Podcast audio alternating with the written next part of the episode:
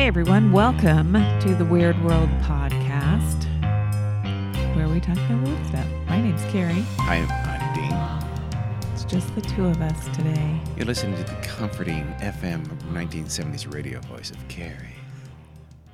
Don't you? Ha- you have that. You have that kind of voice. You could have been on K Storm. I don't know. 80. I mean, like not you personally. You would have been 10, but uh, you know.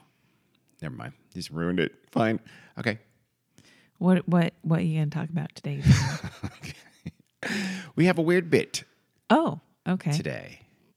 It is not intentionally another in a line of baseball oriented strangeness. In It fact, is baseball season. it is baseball season. That's not why, though.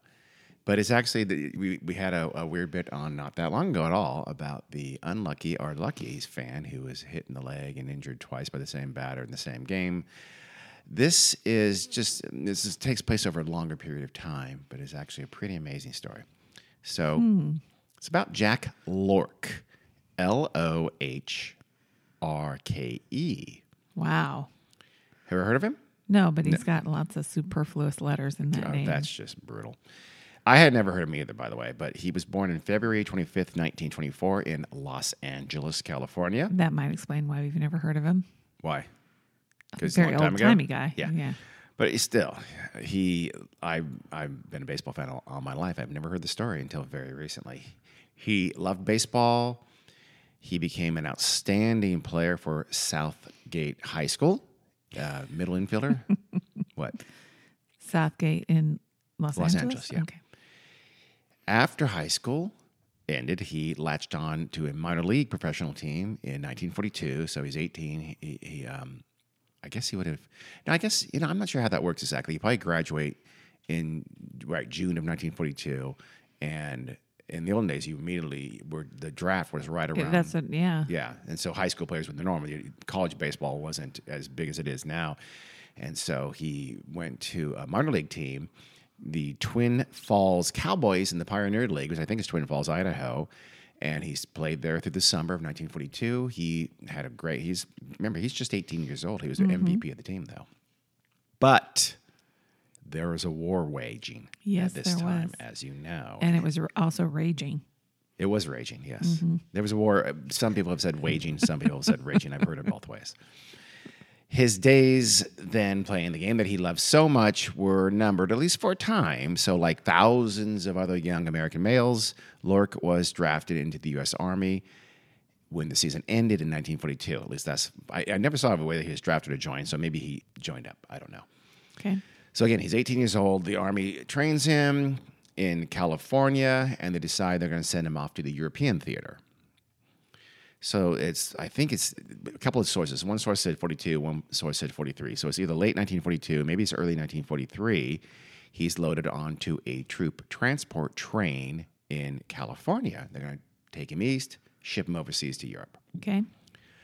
Unfortunately, though, the train skidded off the rails and crashed. Oh no. Three passengers were killed in this crash. Three more were badly injured when, I guess, steaming water rushed through the train car Oh. and that Jack was in and badly burned and injured three additional folks. Wow. Jack was not even slightly injured. So he gets assigned to the 35th Infantry of the U.S. Army, and he's in the war all through 1943. In June of 1944, for D-Day, he and his comrades were on one of those, many of those, you know, those boats, those flat bottom boats Yeah. that went on to the beach in Normandy, opened up the opened up their doors there, and just disgorged their soldiers to be just to, to run into a buzzsaw of just horrific machine gun fire and bombs and artillery and mines and things like that. And it was if you've seen Saving Private Ryan, it, it portrays that the horror of that and how I mean it was just if you're one of the first ones out, you were almost certain to be killed. Yeah, I haven't seen landing. Saving Private Ryan. You haven't seen that? I don't intend to. Oh, you- Just for that scene, you should see it. It's I horrific. don't enjoy war movies. So he was right there in the front lines of the Normandy invasion during D Day, and thousands of American soldiers died on that day, mm-hmm. but not Jack. Years later, his son would say, I remember asking him about landing in Normandy, and he said, quote, We knew we were getting into hell, but we just wanted to get off that damn boat. He's very fatalistic mm, about it. Later, the Battle of the Bulge. He was also there in the, the Battle of the Bulge. You've heard the Battle, Battle of the Bulge. It was the Yes. last ditch effort of Germany to try to stop the, the crushing defeat that they were facing at the time from all sides. And it was the deadliest action for U.S. soldiers in the entire, at least in the European theater of World War II. Jack was there throughout the entire Battle of the Bulge. Jack came out fine. Yeah. In Good fact, Jack. Jack Jack Lohrke was never injured at any time in any battle throughout the uh, the he was there 44, 43, 44, and 45 and his hitch ended without a hitch. Four different times during the war, the soldiers on to his left and to his right were killed and Jack was never even minor injuries. By 1945, Jack was back in the U.S. with thousands of other soldiers that were being decommissioned and sent back home, right? Jack's home, as you recall, was Los Angeles. So, you know, it's just kind of a scramble. He was able to find a seat on a military transport plane leaving New Jersey for Los Angeles, direct flight. He's just incredibly lucky he got it. So he gets that seat. Last minute, he's there about to about he's already on the plane. They're about to take off. Some big shot got there and threw his weight around and said, I need to get to LA now, kick somebody off young Jack was the person they kicked off that plane and said, "You'll have to get to LA later." And he was furious. He was And what happened to that plane? Well, turns out about 45 minutes into the plane trip, at about 30,000 feet, something went wrong. We don't know what. That plane then plunged to the earth over Ohio, killing every single person aboard. Jack had escaped death Okay. yet again.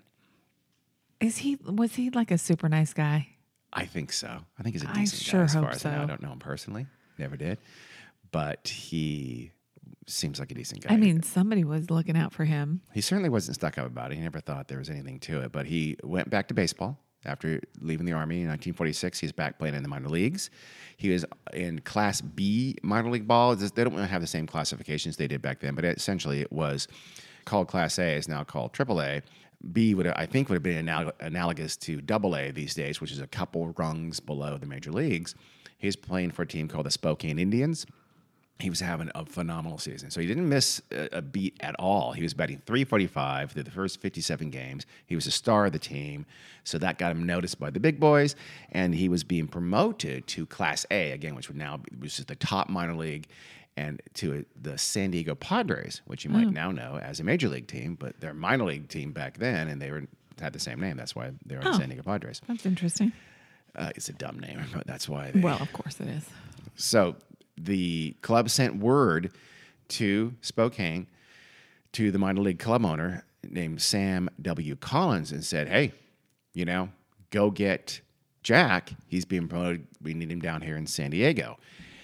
Unfortunately, Jack had already gotten on the bus that was leaving Spokane for Bremerton, Washington on a road trip. Mm-hmm. And so, you know, didn't have cell phones. What are you going to do?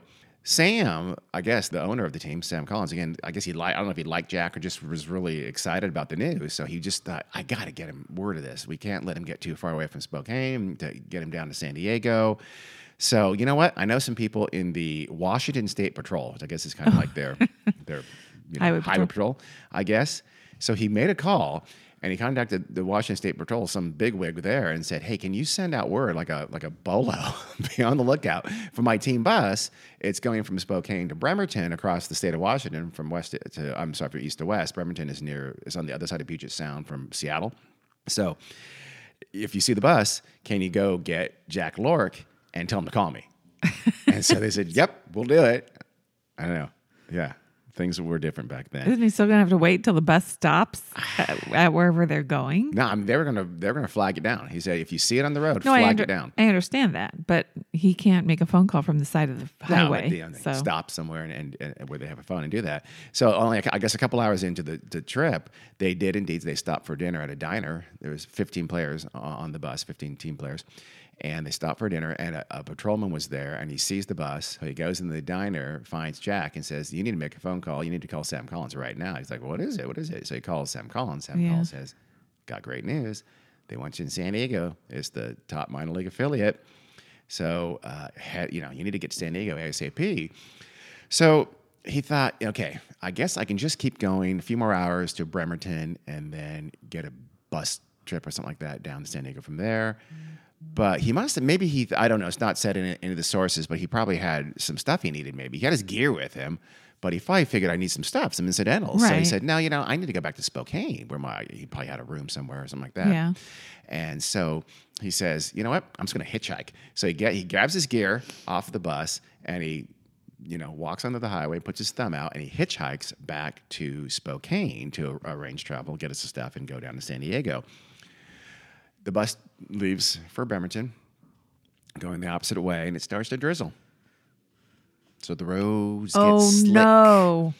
The, I you have to go through the. Cascade Mountains to get to Bremerton on the other side on the western coast of Washington, and it gets pretty windy and mountainy and high up there in the Cascade Mountains on the highway to Bremerton. So late at night, uh, the bus driver is driving, and a car suddenly just veers in to over the center line, going right for the bus. The bus driver swerves violently to avoid hitting that car, and it smashes right through one of those useless, flimsy guardrails that they have in mountain areas, which makes no sense to me because they're not going to stop anything from. uh, They might stop a cyclist. I don't know. Yeah. I've never. It's just for your. I don't know, peace of mind, I guess, because then if you're something like this, they didn't. It smashed right through, and it dropped down into a 300 foot ravine, hurtled down, smashed to the bottom, burst into flames. Nine of the 15 players on the bus were killed. Oh. The other six were badly burned and injured. Oh. It's the worst uh, transport accident in the history of minor league baseball. Oh, yeah. I'm surprised any of them survived it. Yeah. Well, you know who survived it? Jack Lohrke. Well, because he was not on that bus. correct. Through the most amazing Jeez. string of lucky breaks. From that day forward, Jack Lohrke was known as Lucky Lohrke. Yeah. He didn't like that though. He kind of poo-pooed it. He said, "quote Nobody outside of baseball calls me Lucky Lohrke these days. I may have been lucky, but the name is Jack. Jack Lohrke. so he didn't. You know. He, he also said, "quote I mean, who doesn't escape death in the war? So that one, I don't know. He's. I guess he's kind of answering. You know, don't you consider yourself amazingly lucky?" His son again said about his father's luck. He said, "quote."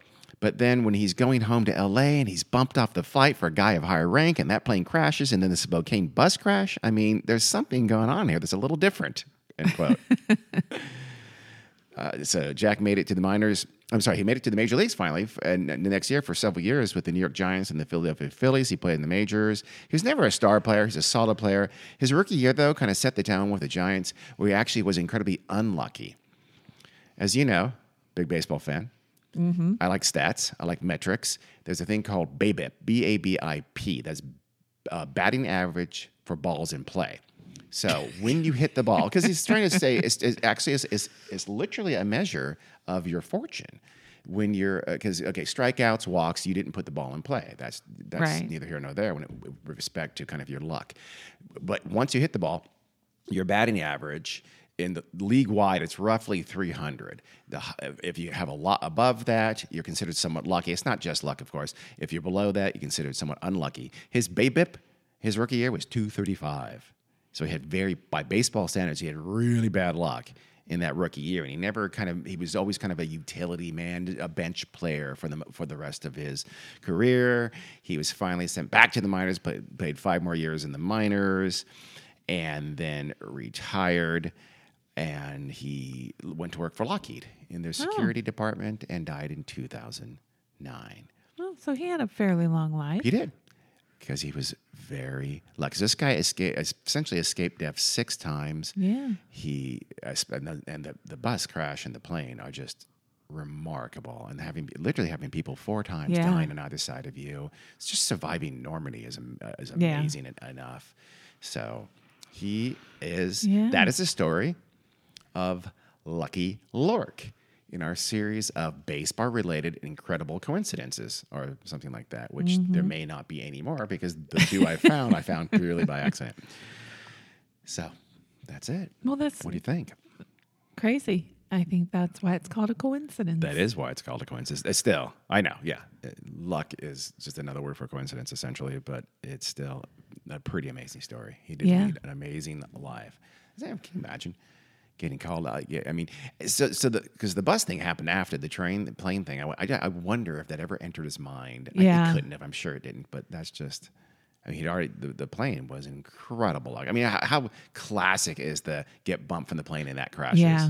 Yeah. Um, I mean, I, it probably happens with every crash. Somebody got bumped, or maybe not everyone, but a lot. Yeah. of them, but still, and then have this almost Yeah. the same thing happen on a bus crash. Yeah. Hmm. Or like people who were late for work on 9 11 or Oh yeah. anything like that. Yeah, Terrible. that that turned out to be many people, more more people than actually worked in the Twin Towers were late for work that day on 9/11. I think so. pretty much everybody who worked in New York at that time uh, made up a story about it. It seems like. So that's it. Interesting. Thank you. A little tidbit there for you. A little something I- you over until the next one. I think he probably had a guardian angel. I think you may have. Yep. You're right. All right. Thanks for listening, everyone. Not readers, listeners. I don't know why I said that last time. All right. See you guys. Bye.